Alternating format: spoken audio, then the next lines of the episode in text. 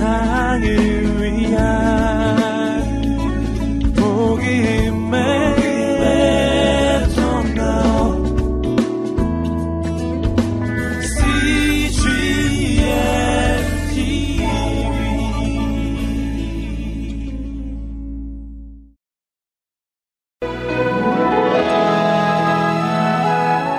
믿음의 사람들 제 16편. 이기풍 목사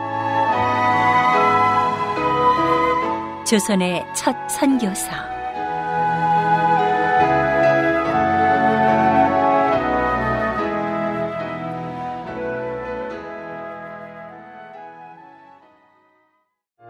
명석했던 이기풍에게 신분 제도는 발목을 묶는 억울한 제도였다.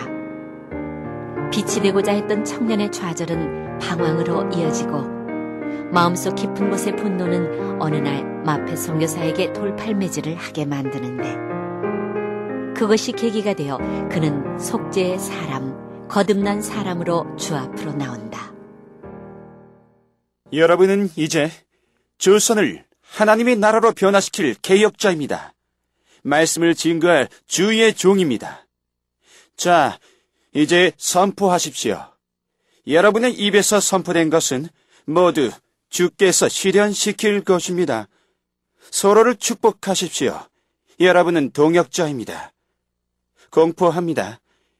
여기 일곱 명의 헌신된 자에게 목사의 직분을 하나님께서 허락하셨습니다. 아멘. 오 하나님 감사합니다. 제 생에 이렇게 감격스러운 날이 다시 올까요? 오 하나님, 오 하나님, 제 눈에 흐르는 이 기쁨의 눈물은 당신의 것입니다. 1907년 평양을 중심으로 복음에 대한 사람들의 관심이 커져갈 때 길선주, 서상륜, 이기풍을 포함한 일곱 명의 헌신자는 조선의 첫 목사로 세움을 받는다. 이제 각자의 품은 뜻대로 십자가의 길을 걷게 되는데 나는 평양의 장대한 교회를 맡아 사역하게 되었네. 기풍이 전에는 사역지를 정했나? 제주도입니다. 이 땅의 끝 제주도로 가겠습니다. 평양의 불씨를 제주도에 옮겨 붙이겠습니다. 이기풍 목사의 결신으로 1907년 평양의 장대연 교회에서 역사상 처음으로 파송 예배가 시작된다. 이 깊은 목사를 주의 이름으로 제주로 파송합니다. 아멘. 우리는 보내는 선교사가 되어 이 깊은 목사를 도울 것입니다. 선포하십시오. 하나님의 권세와 영광이 조선의 땅끝까지 전해질 것입니다. 믿음의 불모지에 성령의 단비가 적셔지기를 성령이여 저를 통하여 일하여 주옵소서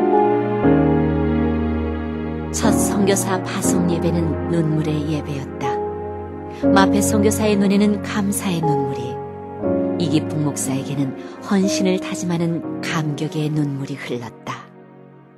여보, 가는 길이 험난할 텐데 기도하겠습니다. 걱정 마시오. 안전하게 도착할 것입니다. 내가 누구요? 하나님의 아들 이기풍 아니오.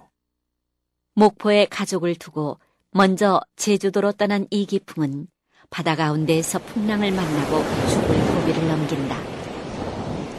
이 기풍이 복음을 들고 제주도에 도착했을 때에는 제주도에 천주교인 학살 사건이 있은 지 얼마 안 돼서였다. 주민들은 복음에 대한 궁금증을 가지고 있다 해도 쉽사리 주 앞에 나올 수가 없었다. 여러분은 예수님에 대해 들어보셨습니까? 예수님은 당신을 사랑하십니다. 귀하다, 특별하다 말씀하십니다. 무엇이냐 거리다 거리다 햄신 거. 저는 느낄 수 있습니다. 예수님이 여러분 한 분한 한 분을 얼마나 사랑하는지 느낄 수 있습니다. 건들지 마랑 절에 갑석에. 그럼 제주도 사투리로 너랑 나랑 둘이둥실 사랑하도록 합시다를 뭐라고 합니까? 아이, 그것을 알아 뭐하을까? 너영 나영 둘이둥실 두리둥실 소랑어깨 말씀 임숙광. 감사합니다.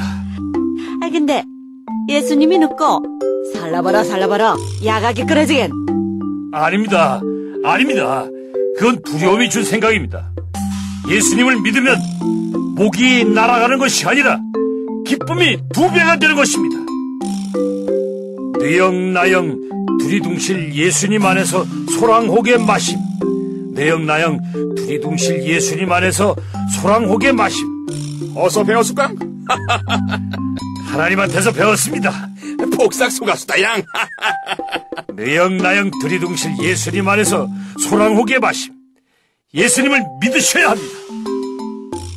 닫힌 제주도민의 마음의 문을 열기 위해 이기풍 목사는 하나님의 사랑을 의지하는 수밖에 없었다. 너랑 나랑 예수님 안에서 사랑하도록 합시다. 하나님의 진리는 그들의 마음을 열고 그 마음밭 위에 교회를 세우셨다. 하나님, 감사합니다. 성내 교회는 제주도민이 세운 교회입니다. 감사합니다. 당신의 기적을 찬양합니다. 목사님, 감사합니다. 감사합니다.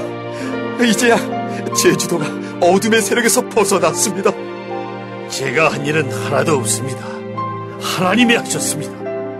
여러분의 믿음이 한 일입니다. 이기풍 목사는 또한 긍휼함을 가슴에 품은 사람이었다. 그의 집에는 항상 병든 자와 가난한 자가 끊이지 않았다. 그리고 그들은 그곳에서 세례를 받고 세상으로 나아갔다. 목사님, 아무도 저를 사랑해주지 않았습니다. 저는 문둥병자이기 때문에 평생 누구와 손도 한번 잡아보지 못했습니다.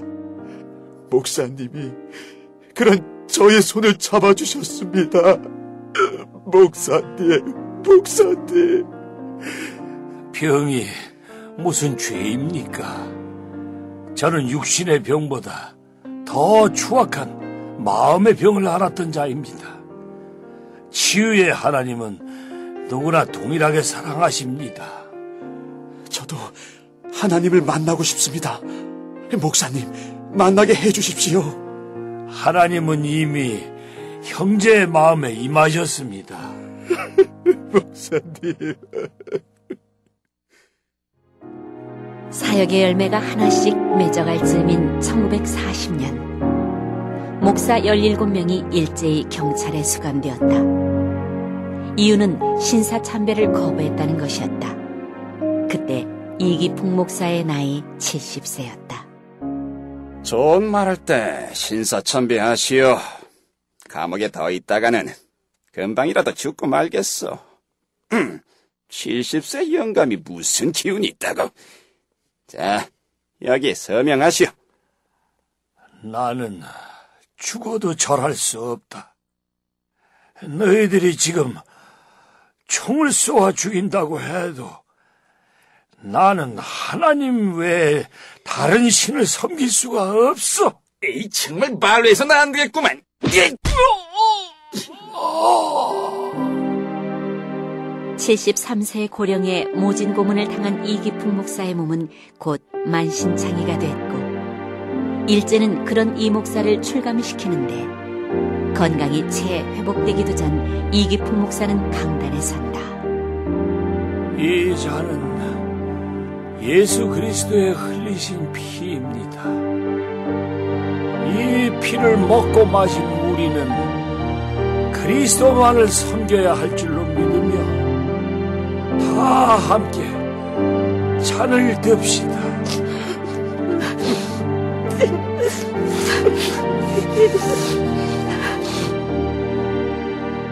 하나님을 만난 후 새 사람이 되어 평생을 하나님께 헌신했던 이기풍 목사는 1942년 6월 20일 해방을 보지도 못한 채 하늘나라로 부름받았다. 평양의 사도 바울로 불렸던 그는 조선의 구석구석을 전도자의 사명을 품고 발걸음을 내딛었는데 순교의 날까지 죽으면 죽으리라 오직 하나님의 음성만을 의지해 나아간 이기풍 목사의 믿음의 전신갑주는 이제 우리가 물려받아야 할 것이다.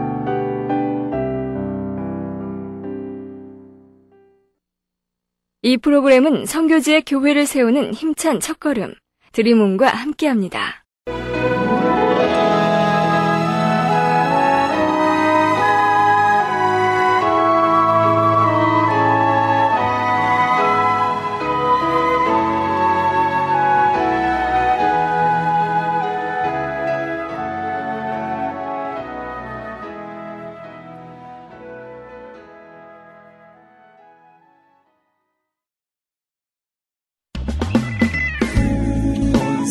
세상을 위한